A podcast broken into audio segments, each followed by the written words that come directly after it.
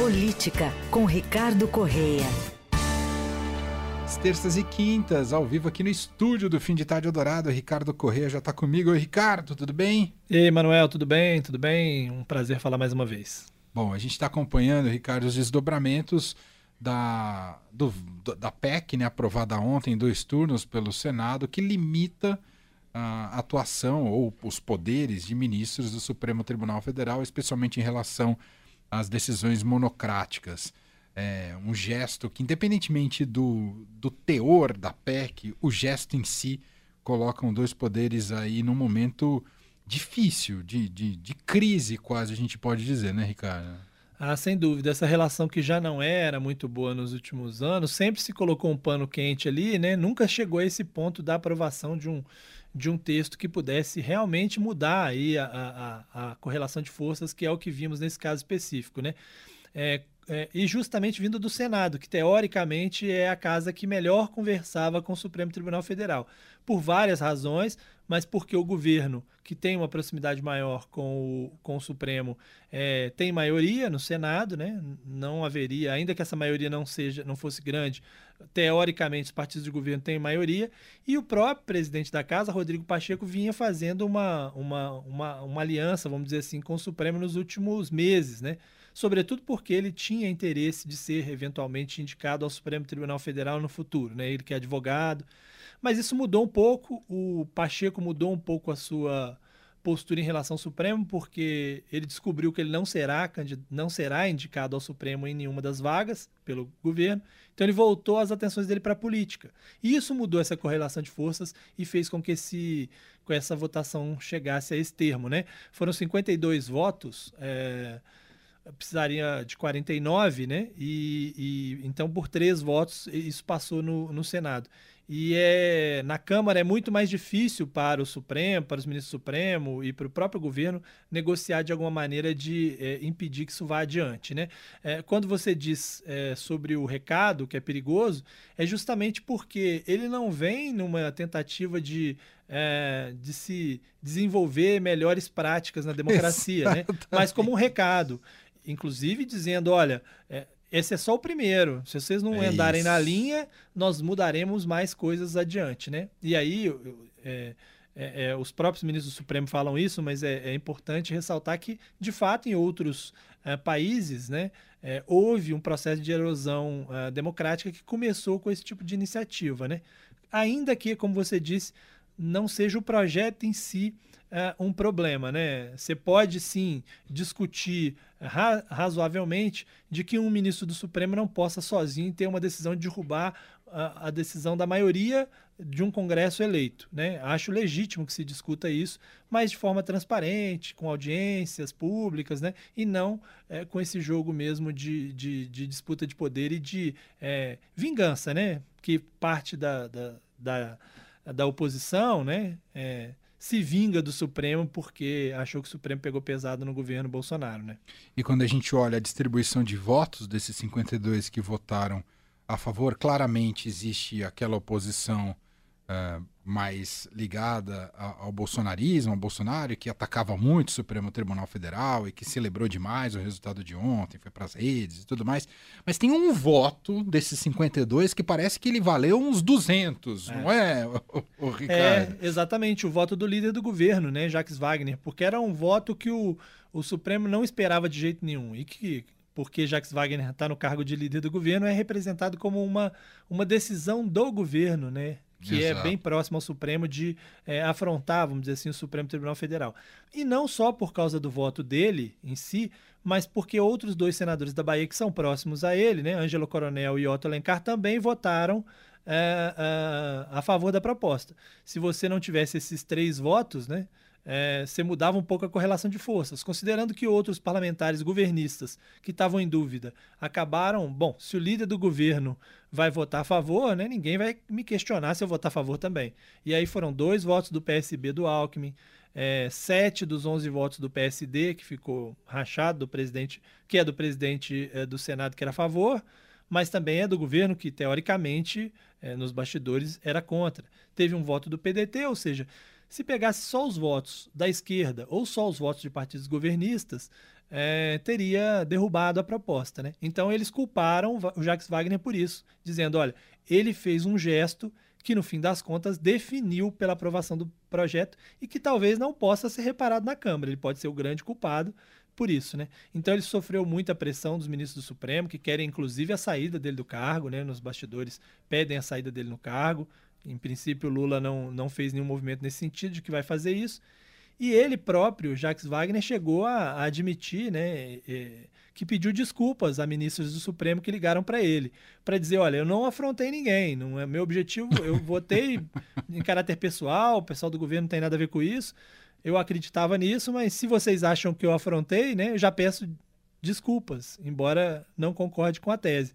É o que ele está fazendo para tentar uh, minimizar um pouco o desgaste, sobretudo para o governo. Né? Há uma estratégia do governo para tentar é, que vinha jogando bem, né? Jogando é. bem no sentido da articulação política é. com o Supremo Tribunal Federal até aqui, com boas relações, é. não é? Ricardo? É porque o, pro, o, problema é que o governo está numa situação difícil nesse caso específico, pelo seguinte: ele não podia romper com o Pacheco. E o Pacheco dependia muito disso para angariar apoio da oposição é, e conseguir levar é, adiante a candidatura de Davi Alcolumbre é, para a sucessão dele e também para fazer uma cena para os bolsonaristas é, e ajudá-lo na eleição, eventual eleição é, para o governo de Minas ou para o próprio Senado. Então, se o Pacheco é a favor, é difícil para o governo se colocar contra, principalmente no momento em que eles estão se aproximando, não só nesse caso, né? no caso da dívida de Minas e outros casos. Mas, ao mesmo tempo, é, e aí tem uma questão que é é, você precisa estar próximo do Pacheco porque você tem várias medidas de impacto econômico que vão ser votadas no Senado. Né? Então, se você briga com o presidente do Senado e com, com a parcela grande do Senado, você não aprova isso. O problema é que tem uma outra grande parcela de decisões relacionadas à economia do país que estão no Supremo, né?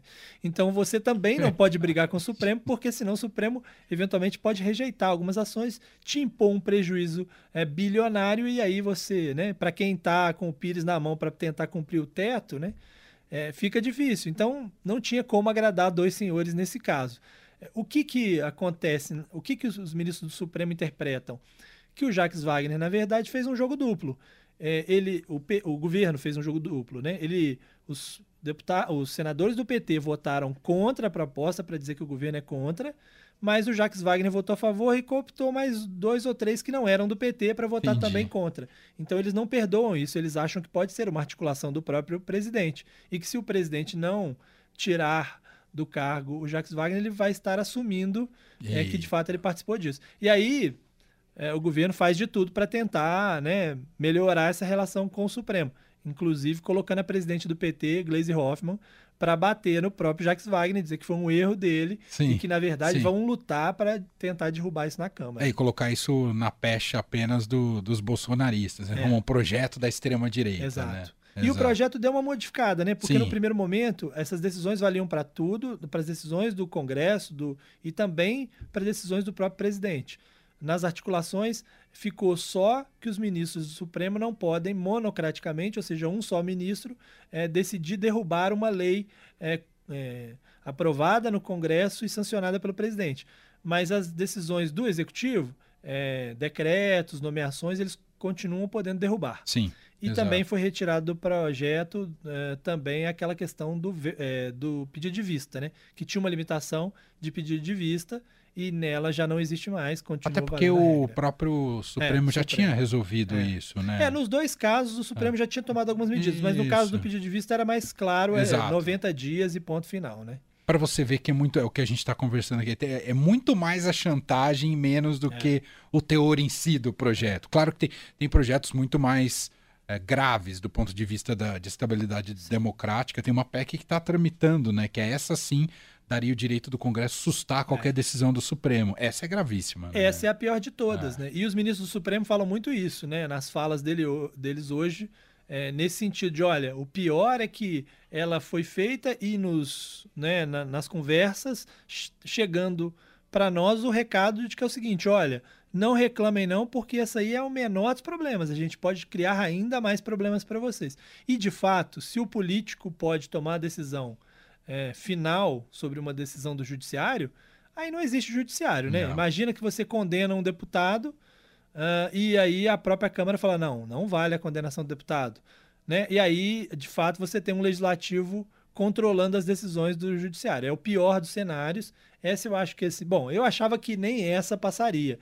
Mas é. essa outra fica ainda mais difícil. Essa está tramitando na Câmara, né, uhum. né, primeiro. E aí é, tem uma questão que ajuda um pouco na, na luta dos ministros do Supremo para não deixar isso adi é, ir adiante, que é a proximidade com Arthur Lira. O Lira, ao contrário do Pacheco, não tem interesse de arrumar encrenca com, com o Supremo. Supremo. Primeiro porque ele está próximo já ao governo mesmo. E segundo, porque o Lira, vez ou outra, pinga alguma coisa dele lá no, no Supremo para ser decidida, né? Então ele não quer, de maneira nenhuma, é, uma encrenca aí com, com o Supremo e pode ser que ele deixe essa proposta em banho-maria aí, né? Porque no fim das contas, na Câmara, é, se o Lira não quiser, não, não tem votação, né? Perfeito.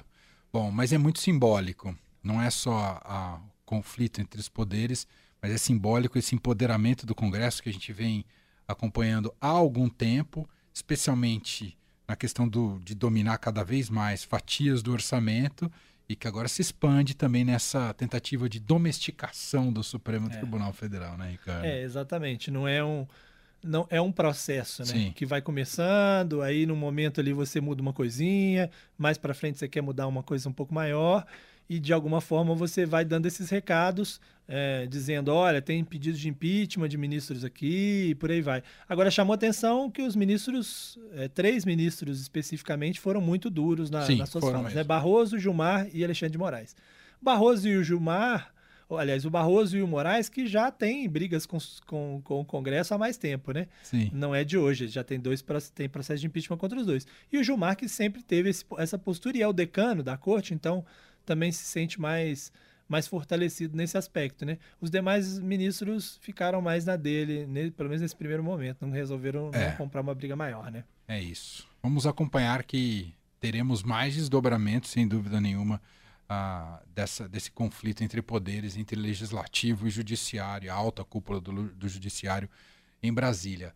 Para a gente fechar, Ricardo, você traz um destaque aqui relacionado ao aumento do ICMS aqui nos estados do Sul e Sudeste. É. Tem explicação para isso, Ricardo? Bom, tem a explicação oficial e a explicação verdadeira, né? A explicação oficial é dizer o seguinte: os, os é, governadores, né?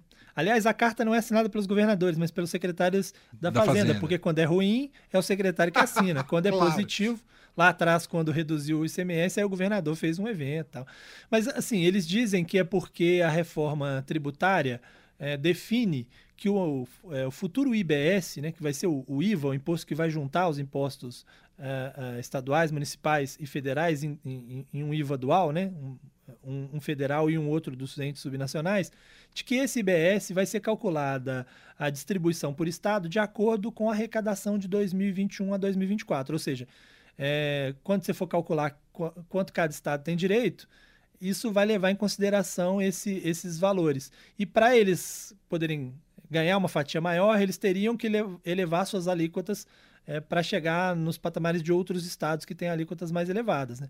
Então, assim, trocando em miúdos, o que eles dizem é o seguinte: olha, a gente tem que arrecadar mais, cobrar mais imposto agora, para nos próximos 55 anos a gente poder continuar cobrando mais. Né? É, mas a, a verdade é, é a seguinte: uh, é, há um rombo causado pela decisão lá de 2022, né, na época o governo Bolsonaro junto ao Congresso, de reduzir a alíquota de CMS da gasolina e da energia. Isso causou um problemão para as contas dos estados. Esses governadores na época, num primeiro momento eles chiaram, mas depois eles perceberam que aquilo também era bom para as reeleições deles, então todos se reelegeram, todos eles se reelegeram graças a isso. É, e o Tarcísio, né, que não era eleito na época, foi eleito também dizendo que ia reduzir ICMS, usando o exemplo do governo federal. E agora eles precisam cobrir esse buraco. E acharam, carne, né? é, e acharam uma justificativa, dizer que a culpa é da reforma tributária. Mas, na verdade, a culpa é de ter eleitoralmente lá atrás aceitado uma redução é, que causou um rombo. Porque, na verdade, é, o cálculo de IBS vai depender de, de condições um pouco mais à frente. É, você tem uma, uma alíquota de referência, mas você não necessariamente durante os próximos cinco anos precisa seguir aquela alíquota de referência. Então você poderia, em algum momento lá na frente, se você perceber que você está subrepresentado, que você que a sua participação histórica é maior do que a daqueles cinco anos, aumentar um pouquinho e aí você chegava nisso. Eles fazerem isso agora, já de imediato, me parece para resolver um problema muito mais urgente que é esse buraco é, nas contas públicas. Então, é tudo na conta da reforma tributária, que nem aprovada tá, Sim, né? Porque exato. ela ainda precisa ser votada na, Na Câmara, Câmara. e depois sancionada. Então, você já está aumentando o imposto, mas se depois não tiver reforma tributária, vai fazer o quê? Vai devolver o dinheiro para as pessoas? Não vai, né? Impressionante. É impressionante. Muito bem, Ricardo Correia, coordenador de política do Estadão em São Paulo, com a gente às terças e quintas. No jogo das faixas, é, deu a lógica, né, Ricardo? Deu a lógica, né? Você vê que tá todo mundo insatisfeito com o Fernando Diniz, menos nós. Né? Porque na quarta ele fez aquela raiva toda no Brasil inteiro para na quinta-feira ganharmos o jogo do São Paulo, que era o que importava, né? 1 a 0 gol do Cano, é lógico em tudo, né? É isso. E eu acabei não acertando o placar do, Da- é verdade, Brasil, mas do- assim, que eu tinha apostado no 2 a 1 e foi 1 a 0 Argentina, mas é até difícil me culpar, né? Porque o Martinelli, por exemplo, perdeu um gol na cara do gol, E que aquele gol outro- tinha que contar. E, e teve o um- zagueiro é, tirou É, então assim, gol. É verdade. na verdade, a culpa não foi quase. minha, né? Eu tava certo, quem tava errado era a seleção. Maravilhoso. Ricardo, um abraço até semana que vem. Um abraço.